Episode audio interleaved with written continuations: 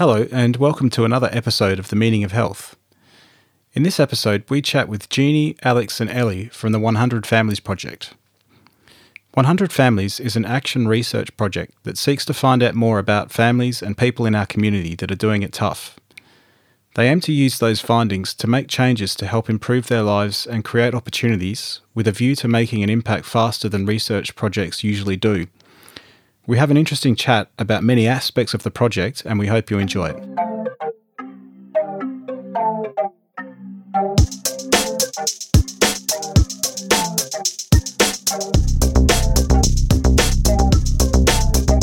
Hello everyone and welcome to another episode of The Meaning of Health. I'm one of your hosts, Craig. And my name's Courtney. And we're very lucky here today to be with some people involved with the one hundred Families Project.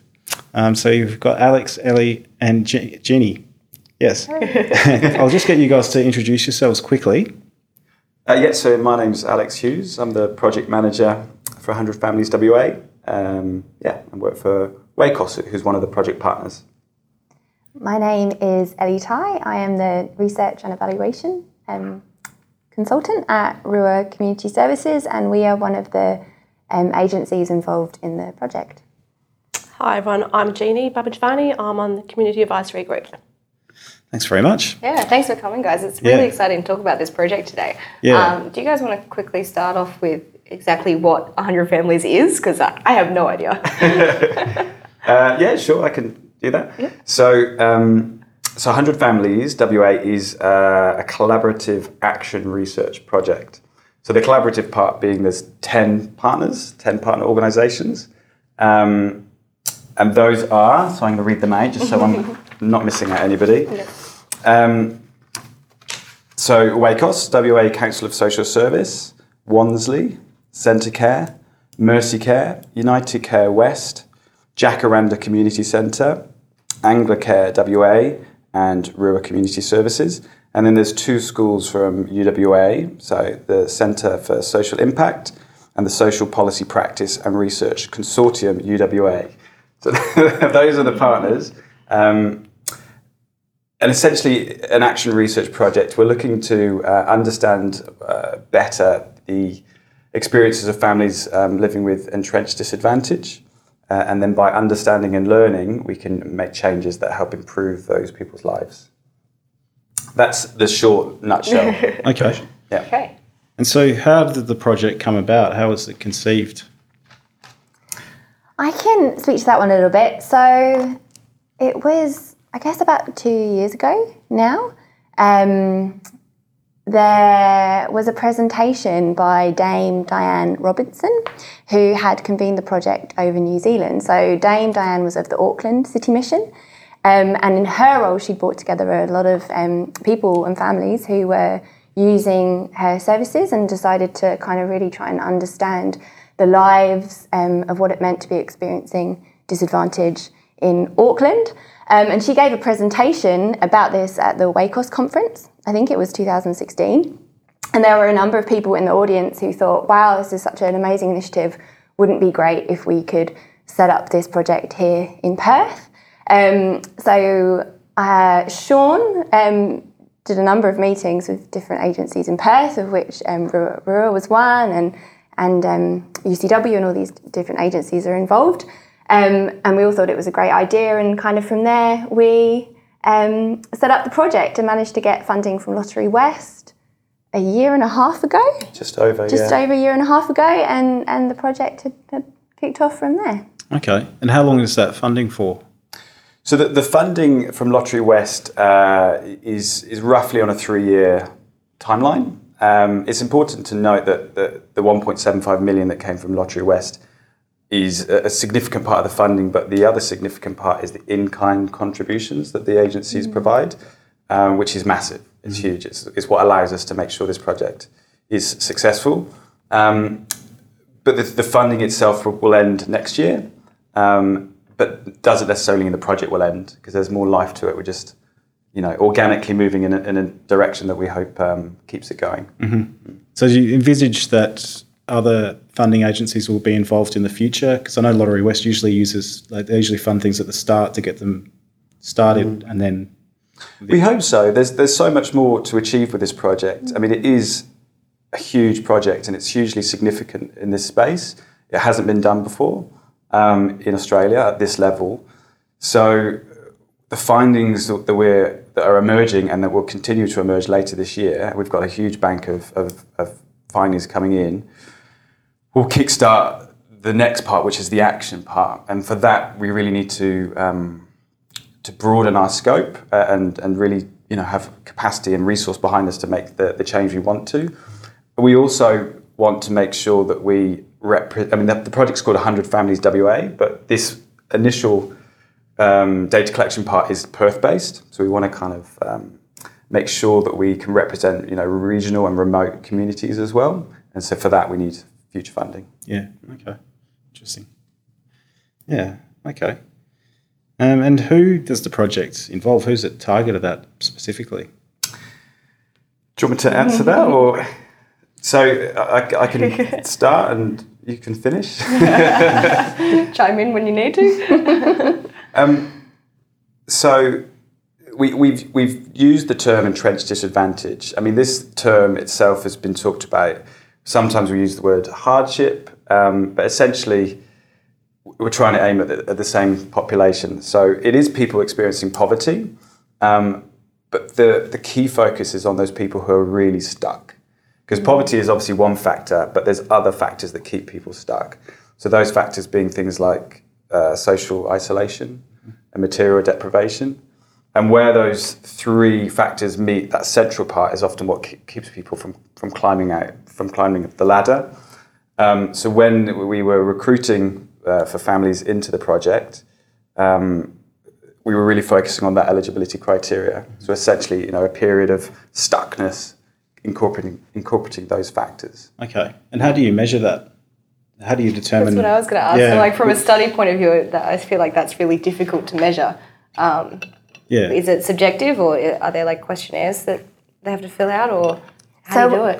We had, in terms of rec- recruitment around um, what it experienced a dis- disadvantage, we had an, ev- an eligibility criteria mm-hmm. that was based on um, in income um, and also another.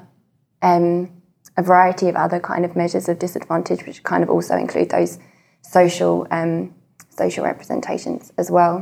Um, but I think also what is unique about this project um, compared to kind of other projects which look at poverty and dis- disadvantage, um, one is the really strong role of um, people with lived experience.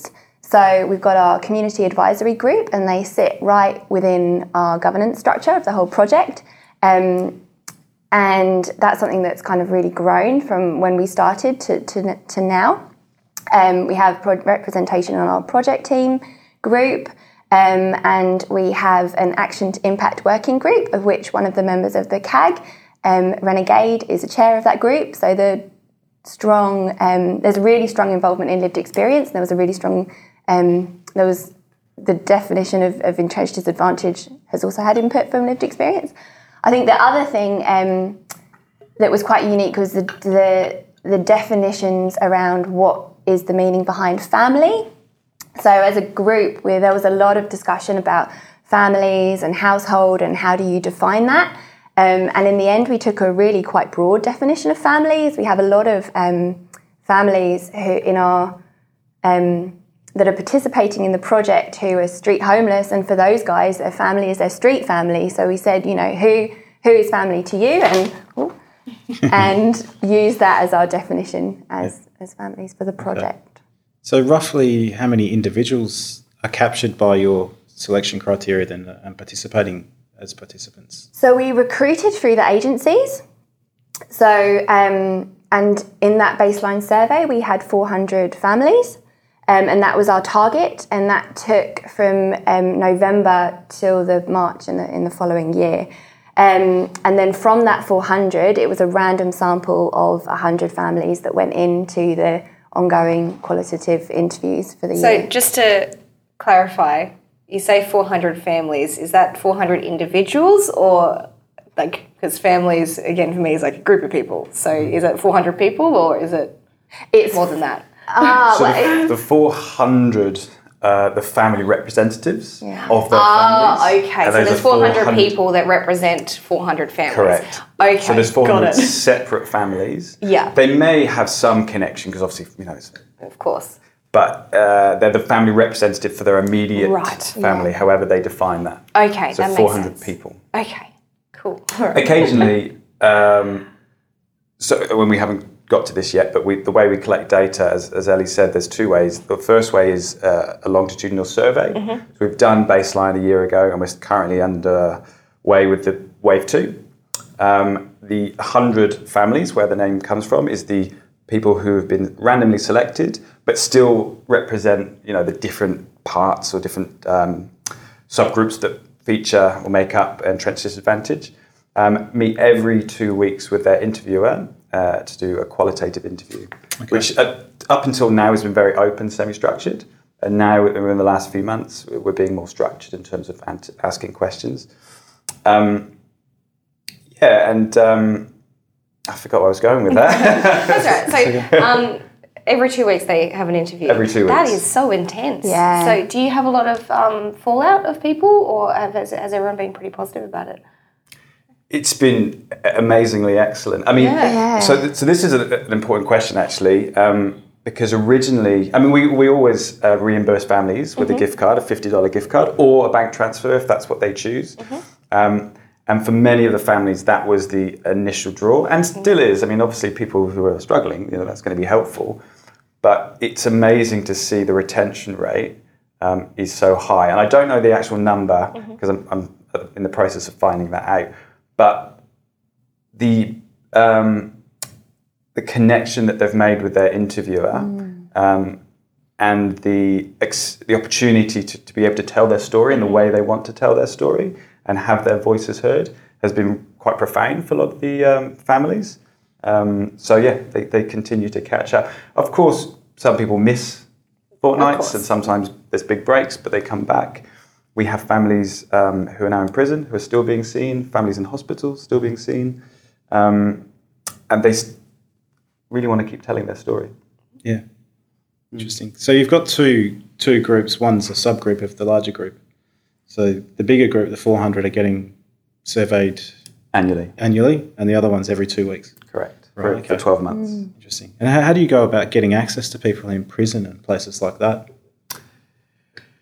Uh, it's a long process, um, and we have to be more flexible, which is a key word for this project. um, yeah, it's it depends on the prison, it depends on the person, and, and you know why they're there. Um, but essentially, it's an application process. You submit and then wait and then negotiate. Okay, um, and then you might have to be more flexible in terms of how many times you see them. Um, yeah, there's more of a process around that, um, and we've only you know started to do that, but. Yep. But it matters, obviously, it matters to them to keep being seen, and it matters to us to keep seeing them. So mm-hmm. wherever we can, we make it happen. Okay. And who is in charge of collecting all the data and analysing the data and then reporting on it? Who, where does that happen? Is there one person? Because I'd be very sorry for them if there was. Very down to yeah. hours and hours and hours, Bordeaux. Yeah. yeah. Uh, there's, there's, a, there's, a, there's a team of um, five, really. So okay. there's the... Um, qualitative analysis team, which um, sit within the School of Pop Health, Population Health at U W A, um, who are responsible for listening to that audio and then transcribing it and analysing it and coding it. Mm-hmm. Um, we do have, I mean, there's the, without going too deep into the governance structure, we do have a research group that we bring out when we need to. Mm-hmm. And... Um, within that research group, which which uh, this is an important part to, to, to note, the three pillars of the project, we have the academic pillar, the service delivery pillar, and the lived experience pillar, and we make sure that all representatives from those three pillars are at those meetings, because um, that is the collaboration. Um, so those research group meetings have people from those pillars there, and we talk about you know how we want to decide you know how we code, um, all the way through to designing the Uh, way questions are formed, et cetera. Mm-hmm. Um, which, which is, you know, the beauty of the project, as well as, you know, the factor that we have to be patient with. Mm-hmm. Is that a good way of saying it? It's, it's a longer process, but it's an important okay. one. It ends up with better results. Yeah. And so how many people do you have actually in the field going and interviewing, recording their interviews, et cetera? Um, on the books, we have nineteen interviewers. Um, so I think four of those are U W A full-time staff, and then the rest have been contracted. Mm-hmm. Either they're ex-Masters of Social Work students or, you know, in the alumni that way. So we have nineteen. Um, predominantly, we we have hubs across Perth, so all the way from Merriwa down to Mandurah. So I think we've got about sixteen, something like that, seventeen hubs um, in all the locations that, that families were initially recruited. And so that's an office space within the service delivery organisation partners where families can meet with their interviewer and either do the survey or the interview. But we have broadened that out to homes, libraries, you know, parks, wherever the family feels most comfortable. Um, yeah, so we, it's gone beyond just the offices into the community. Yeah, okay. I might bring Jeannie in here, mm. if that's okay. That's okay. So, Jeannie, do you want to describe what your role is with the project? Um, the community advisory group, that's what I, I'm sitting on. Um, um, I just help out if they want to know something, and then I'll say what I think yeah. about it. Okay. Um, sometimes I don't understand a lot, so I don't say what I don't understand. Of course. Yeah, I just sit there and listen. I'm, yeah, I like I listen a lot, um, but... Um, the reason why I'm on this started from basically um, one of my friends. Um, we, I was going to the Family Foundation um, and they invited me. And it was at the time, it was just like um, community conversations that we would get in groups and just talk about our lived experience and stuff like that. Um, from there, this is where I am now. Mm-hmm. Yeah. Um, But through that whole whole journey that I've been through, I've had a lot of ups and downs. Mm-hmm. Um, so it's been hard. Yeah. So that journey, so the community conversations that you mentioned, that they were, we had two of those right at the very beginning. So that was a year and almost three quarters yeah, ago. Yeah, it's been a long time. So a long, mm-hmm. a long time. Yeah. And so Jeannie and your friend, who's yeah, Renegade, Dana, who's the, the yeah. co-chair of the... Yeah, we started together. Um, Action yeah. Group. Yeah, we started that together. Was right at the very, very beginning. And it was there to, I mean, you can say, but inform the beginning of the project. Yeah, yeah, that's where it started. Yeah. From us, yeah, getting yeah. together and just talking about mm-hmm. what we've been through. Okay. Yeah. And so what sort of questions does, do the other arms of the project ask people like you? Um, where, where do they need help from you guys? Um, like um, what would make life easier? Um, you know, like just like how... How do we cope? Um, just say if I, like, yeah, run out of food or something, um, they ask me, like, where I get it from, how do I get it, um, do I, how do I get there, all that kind of stuff, um, which I just tell them the truth. Mm-hmm. I've been struggling since I was a mum, basically, mm-hmm. yeah. So if, you know, if I don't have something, if I don't have food, I'll do anything to go and get food.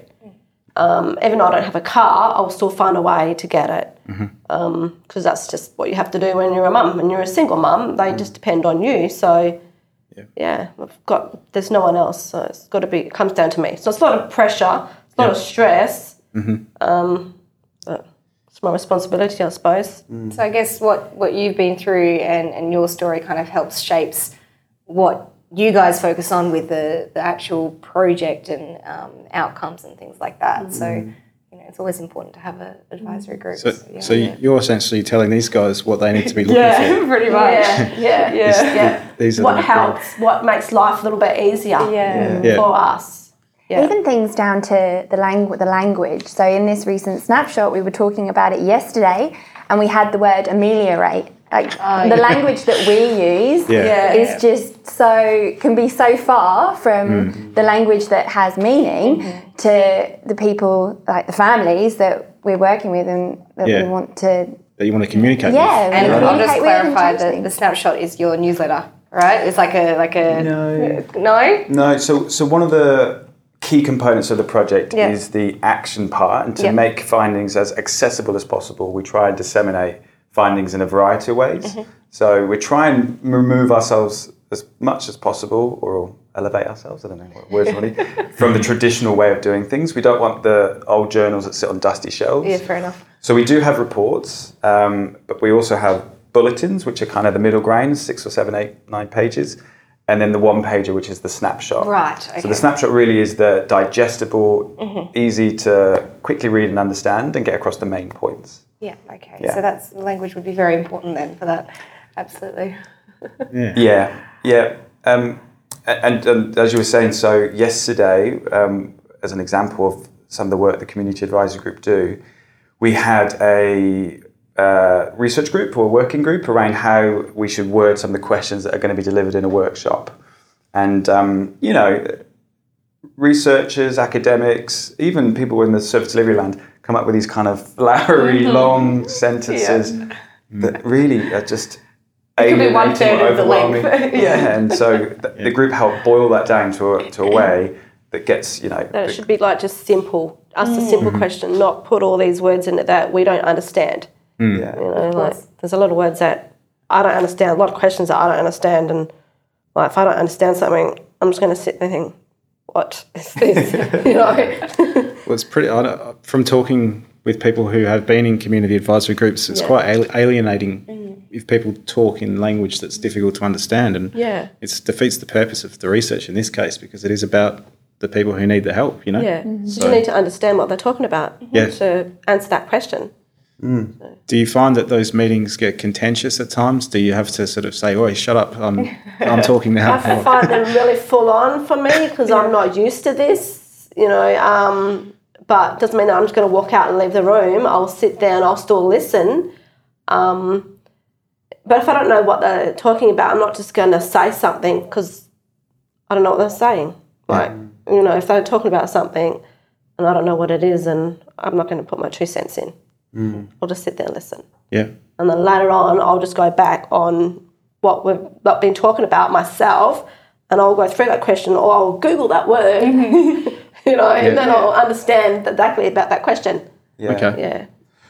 From, from a project point of view, we've... There's a lot of learnings. Mm-hmm. Um, for example, the original budget never included a community advisory group. That was a mistake. Mm-hmm. Um, then when we had a community advisory group, they were off to the side as an advisory group and not part of the decision-making process. Another mistake. Yep. So that was the governance was changed like midway through last year. Um, and we're constantly learning. And that is really the the key to the collaboration. I mean... You've got these different worlds who use different words and different ways of working coming together to try and reach a goal, and we're slowly making improvements um, to help us get to that goal, and that's really the mm-hmm. the aim. Um, so Jeannie saying that kind of stuff is important because we need to know, okay, it's not working in this in this way. We need to change it, mm-hmm. um, and we bring some of those uh, queries to the community advisory group meetings. We can talk about, you know. And pull up, pull it apart a bit more, and understand it a bit more. Yeah. But the group is is absolutely fundamental. Like mm-hmm. we couldn't, the, the work wouldn't have been as successful as it has been so far without that group. Yeah. And is someone documenting this whole process to to publish later on about how this project has actually been run from from the start and changed? And because I think that's as important as anything else that's going to come out of it is. The way research is done and the way collaboration is is done and the way community members are involved mm. is something that traditionally maybe hasn't been front and centre of uh, of social research. Yeah, and I think in terms of research, having that understanding of, of the processes behind it and the mistakes and mm. how you overcome yeah. it and stuff is, is all right. very important. It's, it's a great case study for someone who wants to do it in the future. Mm. You know, mm. this you could they could maybe cut out that first half that didn't work so well and go straight to the bit that was functioning. Implement it immediately. In short, no. Yeah, fair enough. Um, I mean, considering you guys have mountains of audio and, and all this kind of stuff yeah. to do as well, yeah. It, it's definitely we've spoken about. Yeah. Um, we have got a process to try and ensure that big things are recorded. Um, I would love if we had somebody, you know, doing a master's project yeah. on this. That would be fantastic. We've had somebody do an honours project, a project on the collaboration, which is due for release soon. Mm-hmm. So there'll be some learnings there. And we do make sure, so we're connected, there's the W A Social Research Network that was formed, I think, uh, last year. Mm. Yeah, about that.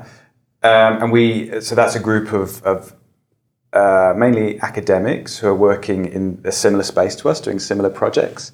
Um, so we talk about some of the learnings and strengths and weaknesses of our projects and share those. Um, we also connect with other projects locally and internationally. So um, there's a, a project actually called A Thousand Families in Auckland mm-hmm. who have contacted me to um, request a, yeah, a meeting so we can talk about some of the things that we're doing that they can learn from. It's a very similar project, but theirs is around, um, I think, Maori families and connected to schools. Um, so yeah, we're trying to share our learning in those ways, um, as well as all the way through to recently we met with Professor Donna Cross and her team mm-hmm. um, who are going to be doing, I mean, they've got the Early Years Initiative and they're going to be doing something um, over the next seven years on, um, I think they're calling it deep disadvantage. So we're, again, the synergies that we can help. So if we've found something that will help them out, we can share that yep. and vice versa. But I would love to have mm. somebody who was dedicated to the... Um, to analysing the journey that we've been on yeah. and going on. It seems perfect for a master's project. Yeah. yeah. Anyone out there? Yeah. Get in touch. Yeah. yeah. School of Population and Global Health, yeah. right? Yeah. yeah. um, so in this project, is there an Indigenous component? Yes. Yeah. Yes. Okay. Yeah, so um, one of the, the partners, um, Jacaranda Community Centre, is an A C O, yeah. um, Aboriginal Community Controlled Organisation. Um, and they were the predominant recruiters of Aboriginal people in the project. So there's essentially a third of the four hundred families are Indigenous, um, with quite, I don't remember the number, but quite a high level of, of male Indigenous uh, family participants, which is amazing because yeah. it's hard to get, often Aboriginal, it's hard to get men to speak, you know, across the board. Mm-hmm. Um, so, yeah, we do have a, a high number of Aboriginal um, members involved. Um, which is really good. Yeah. We need to hear their stories. Yeah. Okay. So I guess the next question is naturally, what happens with what you find? How does it flow to where it needs to go and, and what changes can can happen as a result of that? Mm. So we have, so we've been setting up our Action to Impact Working Group, um, whose sole purpose is to take the findings and pro- move them into kind of change and targeting um, disadvantage in Perth. Um, and we've got kind of three key focuses at the moment. One is that we align with existing campaigns. Um, so we don't want one hundred families to be working over here and not kind of getting our information into the hands of other big um, campaigns in Perth. So the W A Alliance to End Homelessness and the Make Renting Fair campaign are, are key ones, as well as um, Raise the Rate. Um, Then we're also kind of taking a lot of time to build relationships with the key groups in the community, like Department of Communities, um, the funders, other um, funders, to get ourselves in a good position and make sure that they have the information that we need. Um, this project is, as I said, this project is, is really unique and the findings are really unique and we don't want to repeat, um, repeat work again. Like, we want to be able to tell the story of the people who are experiencing disadvantage so we can make a change rather than continue to do more um, research. Um, and then we really want to get it into an election commitment for the state elections in twenty twenty-one. Mm-hmm. One of the, like, some something that comes out of this project that is a kind of key recommendation gets into those state um, state election commitments. That'd be a fantastic yeah. outcome next year. Yeah, yeah, and we're really, and so we're really kind of excited to kind of get the results from the qualitative interviews because essentially that's going to be where we a lot of the um, the findings that we've reported so far kind of provide evidence to a lot of stuff that we already know. Um, so we're really really excited to get that data from the qualitative interviews because we're really hoping that that's going to be the place where the solutions come from. Mm-hmm. And mm. so I guess let's uh, let's explore what you've actually found so far. Like, I know that you've been going for a, a limited amount of time, but I know that you're also producing literature and whatnot all the time. So what are some of the highlights and key things that you've found so far? I think it, I think it's important to, to say, just before we get into that, yeah. is the quantitative side of the project, which is the survey. As Ellie said, it's it's it's showing us what we know, but what it does is it defines the landscape that we're mm. hoping to make change in. So it tells us this is a real issue, that's a real issue, uh, and at what level, and the families are telling us that. Then the qualitative interviews, which will finish midway through this year, that will be the way forward in terms of families telling us this is what we're experiencing, and then also telling us this is what works, this is what doesn't work, this is what could work, in what ways.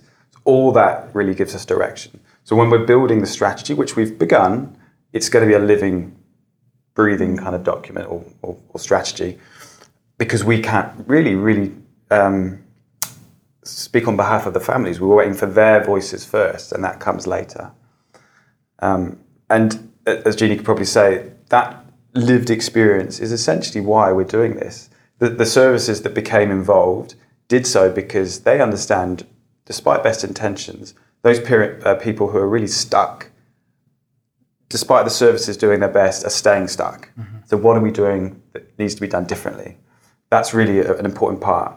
Um, the government, I'm hoping, uh, you know, will come on board. They are on board. They're really listening. They're really interested, and they're really engaged. Mm-hmm. Um, so when we get those results, they're already engaging with us now, saying, you know, when are they coming? Mm-hmm.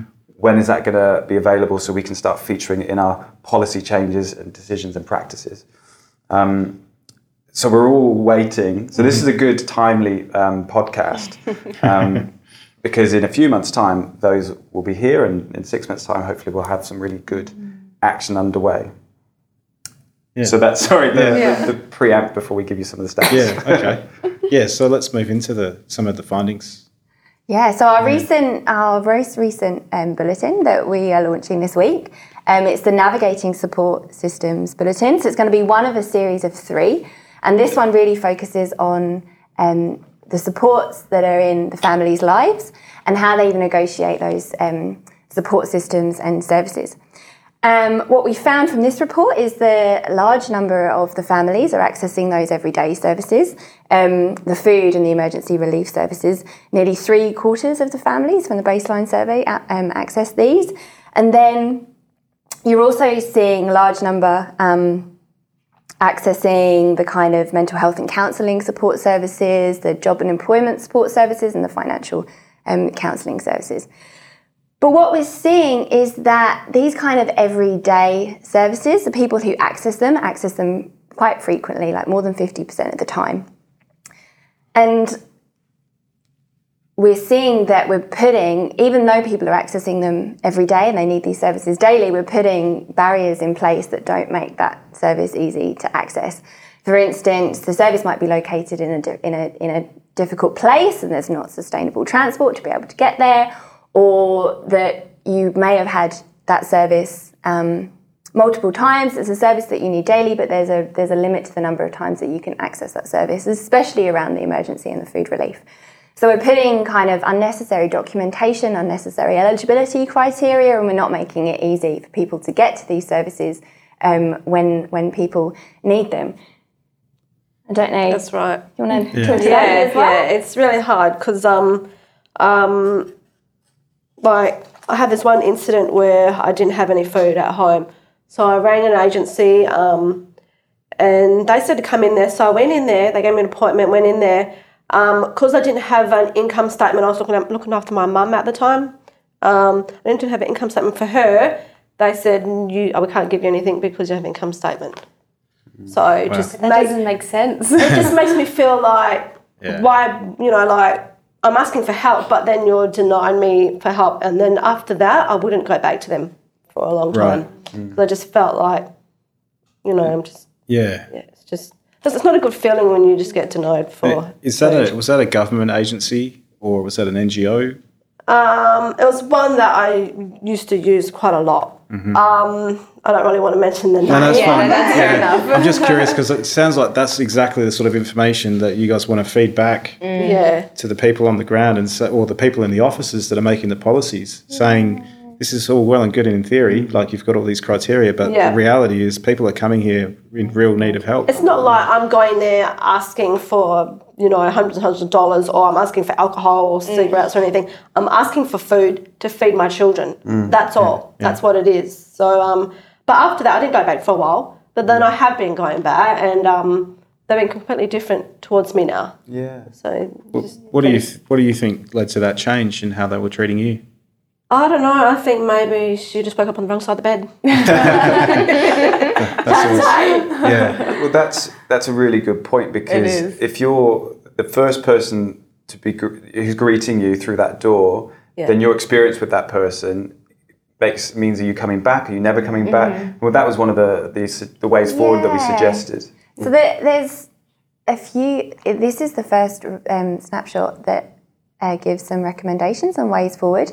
And what's coming through is that it's not um, difficult stuff to, to change. Changing the eligibility criteria, making a space more welcoming. These are simple things that um, all kind of services and ag- agencies can do, and they don't cost anything. They essentially don't need funding to make your environment more welcoming. Yeah, more relevant. But it's also hard to get to a place when you have no vehicle, you don't have money to get on the on the bus. Mm. So how do you get somewhere to get food? Yeah. Mm-hmm. The only p- people that bring food out to you is Saint Vincent de Paul. Mm. Okay. They will bring you food, but that's every three months or mm. something like that.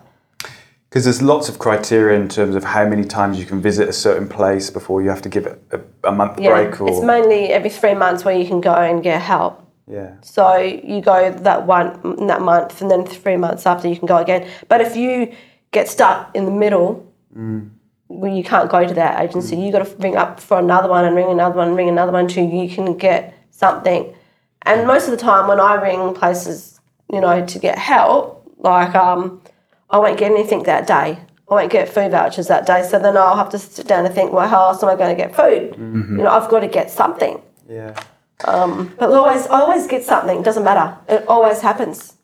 And that speaks to the um, the creativity, to the resilience mm-hmm. um, that families have, um, yeah. and yeah, it, it's incredible. And this is something we try and portray in lots of our uh, media releases and um, yeah, findings.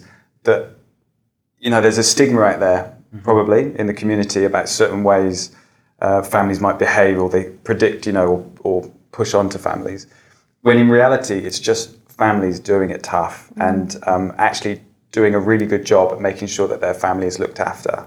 Um, but there's barriers within the system that prevent that from happening. Mm. And we're not talking at the top end, we're talking about housing, we're talking about food, mm. real basic stuff. And if that's the real the, the barrier, how can you get to the next part of the ladder?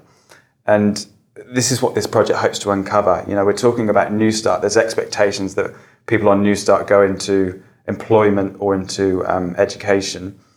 But if you're struggling every day to find food for your family, mm-hmm. then that's the priority. How do you then find the bus fare to get to a job interview? Or even, you know, to consider that, because your yeah. mind is somewhere else. And it could be a two or three hour round trip just to get to that interview, which, you know, is really difficult.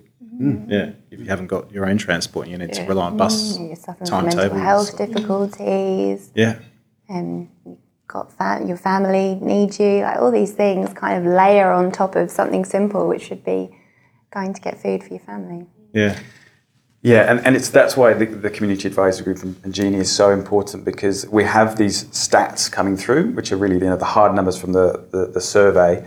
But until we get the voices from families, we really rely on people like Jeannie and the community advisory group to help us understand what that looks like, and then help us help guide and to make decisions that we can tailor the project to help better outcomes. Mm-hmm. It's a real, it's a partnership. Yeah.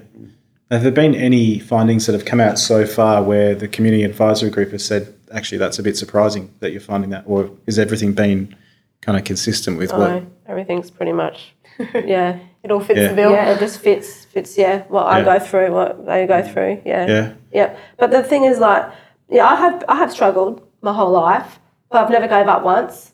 Mm. And um, uh, I was going to say, now I forgot what I was going to say. Yes, okay. So you've got too yeah. much. You've got a lot to say. Yeah, yeah, I do have a lot to say. Um, Even in this group, Jeannie, you said yesterday, being involved in the project, you've considered, you know, leaving at points. I have. There's a few times where I was going to leave this. Um, one of the reasons was because um, of my dad got diagnosed with cancer. I had to be with him.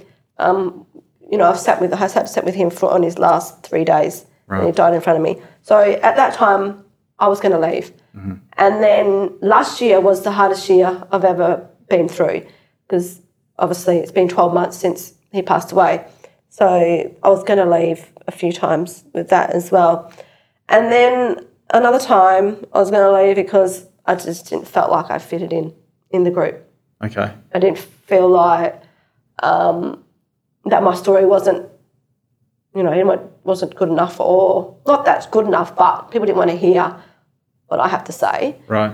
I just, yeah, just felt really uncomfortable. Okay. Didn't want to be there. When you but, when you say people, you mean other people from like the group? Everyone or? Just, okay. Yeah, you know, I, I don't sit there and tell my whole life dramas or yeah. whatever. I don't do that. I think that's one of the distinctions about a study like this as well is that it measures sort of material disadvantage, but it, there's also a massive emotional toll from that, and there's emotional needs that often get overlooked because we're looking at the dollars and cents and, you know, whether someone's got enough food and a place to live. But then there's also the, the stress and... Yeah. And I feel like you know, you're probably going to get all of that data through that qualitative. You'll be able to kind of capture and, and figure yeah. out really what it is about it. Yeah, we are. Um, we, we capture that both from the qualitative and the quantitative. Um, I mean, I've written down a couple of, of stats just to remind me, but there's there's so much more that you, if you guys, or whoever's listening, want to go and look on the website under our resources section. There's a lot of information you can download. We'll put a link yeah, in, the, in the notes to that. Thanks. Yeah. But I mean, we, when we're talking about financial vulnerability and independence, you know, there's there's key things in life that people can be impacted by, but as Ellie mentioned, those can be compounded by stress of debt. You know, the debt, eighty-six percent of the families had debt um, that wasn't a mortgage. So loans, utility bills. Um, so sixty-eight percent were unable to pay utility bills on time, which means then you have a choice between paying the, the, the bills or eating. So fifty-one percent went without food, went without meals. Um, and often it's the adults that suffer more than the kids because parents are making sure the kids eat mm-hmm. while they don't. So there's often that disparity. And then from that you get, you know, the findings show a lack of sleep, higher stress-related illnesses, relationship breakdowns because of the stress of like debt, and the feeling of, of being trapped. Mm-hmm. And all that, that's that stuckness. So when you're trying to then climb the ladder, these things help or don't help. They keep you down. Mm-hmm. Um, so that's what we're trying to identify. So we, we do know all from the families the, the things that are affecting them, but now we're looking at what would work, what would help, and what mm-hmm. has worked, so we can help amplify that message and do more of those things. Yeah. Yeah. So, so where to next? Like, what's what's the direction of the project from this point? Well, the next few months is is still data collection. Yeah. Um, so we've got the Wave Two survey to finish. So we're we're at about two hundred um, Uh, surveys collected out of the four hundred initially done a year ago. So we know there'll be attrition. We know we won't hit all four. So let's hope we get three hundred. Uh, and then the finishing off of the qualitative interviews. Um, we do plan to do some focus groups and some other ways of collecting information like journey mapping, so families can identify a time in their life and, and, and map it out with the interviewer, whether it be something that's worked for them or something that hasn't worked, so we can understand that in more detail. And then, as Ellie said, it's it's then the action part, um, what we do with this information to help make that change. Mm-hmm. And that is the organic part at the moment because we're still waiting for some of the findings. And obviously we still have ideas around going regionally, um, maybe some spin-off projects. Mm-hmm. And we, we'd like that to happen. So we'd like the organic side to really spur um, partners within the project to go, ah, that's something that's really important to us. Something that's come up which is significant. I mean, this is all significant, but yeah. seventy-nine percent of the families are experiencing domestic violence. That's huge. That's massive. Yeah. That's massive. So it, there could be a spin-off sub-project just focusing on that, for example. Yeah. Um, But yeah, you'll have to invite us back in six months. Yeah, to find out what we will for an update. What we've yeah, done. Yeah, I think that'd be good. And Jeannie, was there, is there anything that's come out of the project so far that's particularly caught your eye, or that you've, you know, you think that's like a really major issue that you experienced um, as well? No, the only thing is like being in this project has helped me, um, has gave me the confidence to speak up. Um, yeah, so it's been it's, it's been good. Yeah, yeah. I think that itself is really important. In that now there's confidence to talk about yeah. what you've been through and things like that, which yeah. means that in turn other people can be confident yeah. and then you guys can get more information and then that yeah. leads to yeah. change and all that sort of stuff. So, yeah, yeah mm. really, really good and, connection there. And are you seeing the project make a difference so far in people's lives, like maybe some of some of your network or...? Um, it's okay to say not say, yet. Yeah, yeah, it's still it's still very early days. Yeah, yeah. I honestly, I haven't really... Um, no, I haven't really seen anything yet, but I know that from where we started, where we are today, there is a, like, I can see the difference. Yeah. Mm-hmm. Yep. It, I think this is something that's come up a few times within the community mm-hmm. advisory group. Research takes a long time. Mm-hmm. Yep. Mm-hmm. And this is action research. So this is a faster version of the traditional type. Um, so the waiting, you know, like when is this going to make a change? Mm-hmm. So one thing we're trying to always do is communicate back to the families, this is what's happening. So whoever's got email addresses, they're, um, they're subscribed to the newsletter so they can see what we're doing. Um, we have uh, what we've called um, the family liaison officer, when each, each of the seven service delivery organisations, they contact families and let them know, like an update, this is where we're at. Um, and when the interviewers catch up with their families, they can let them know, you know, this is what's currently happening. It is a long road, but it's a shorter road than some other mm-hmm. research projects. Um, and so the key is next, the next step of the action to impact. Yep. Um, but at this stage, no, no impact would have I, been. Okay. And correct. When a member of your team is dealing with a family and they can see that there's a real kind of urgent problem, are you guys in a position to offer any help or, or refer them to anywhere for help? Like, how does that get handled? Because that must be quite confronting, I would think. Mm. So all of the families, when they first engaged with the project, were with the agencies. So they all had a kind of su- a support systems through the agencies. Although one, um, bringing us back to the recent findings, one key thing that has come through is that the informal supports that the families have, their friends, their families, they're kind of where... Um, people, you know, people find their strength. Um, but yeah, going back to, to the to the previous question, everybody was connected with an agency, and the interviews do um, take place within the, the hubs of the agencies. So if we need, we if if um, anything happens, they need that support. We can kind of um, take people back. Yeah, because I was thinking with the family domestic violence figures that you mentioned before mm. being so high, that would be one area that must be, you know, really difficult. Yeah. The other thing that to mention about that statistic is we didn't recruit through um, family and domestic violence services, knowing that that space, um, being the crisis space, people went re- wouldn't be ready to, you know, to sh- to share mm. such open, um, you know, open things about their lives. So what is, you know, quite striking is that that um, oh, that that statistic is people who were with the services on the main in the in the mainstream. Yeah, mm.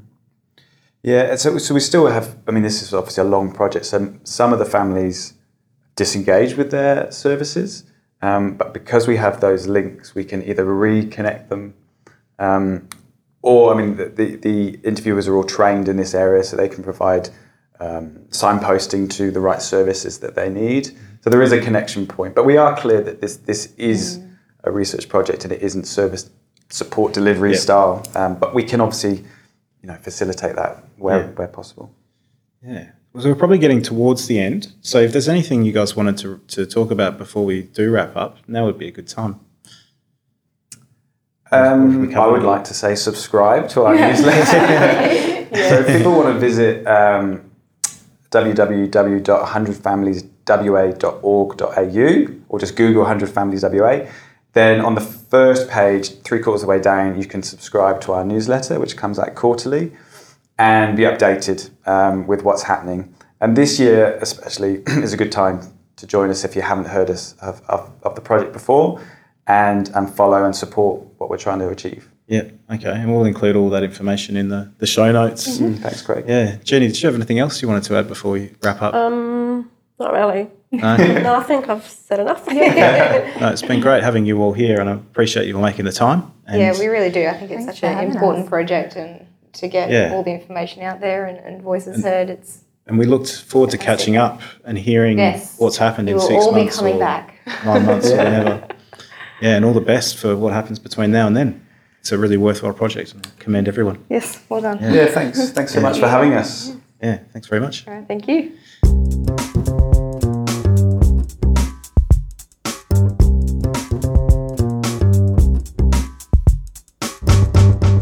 That was our conversation with the one hundred Families Project. Thank you for listening, and as usual, if you'd like to get in touch, you can email us at meaning of health at outlook dot com or tweet us at health means what. The Meaning of Health podcast is produced with the support of the School of Population and Global Health and the Education Enhancement Unit at the University of Western Australia. The podcast is produced by Craig Cumming and Courtney Webber, with music by Craig Cumming.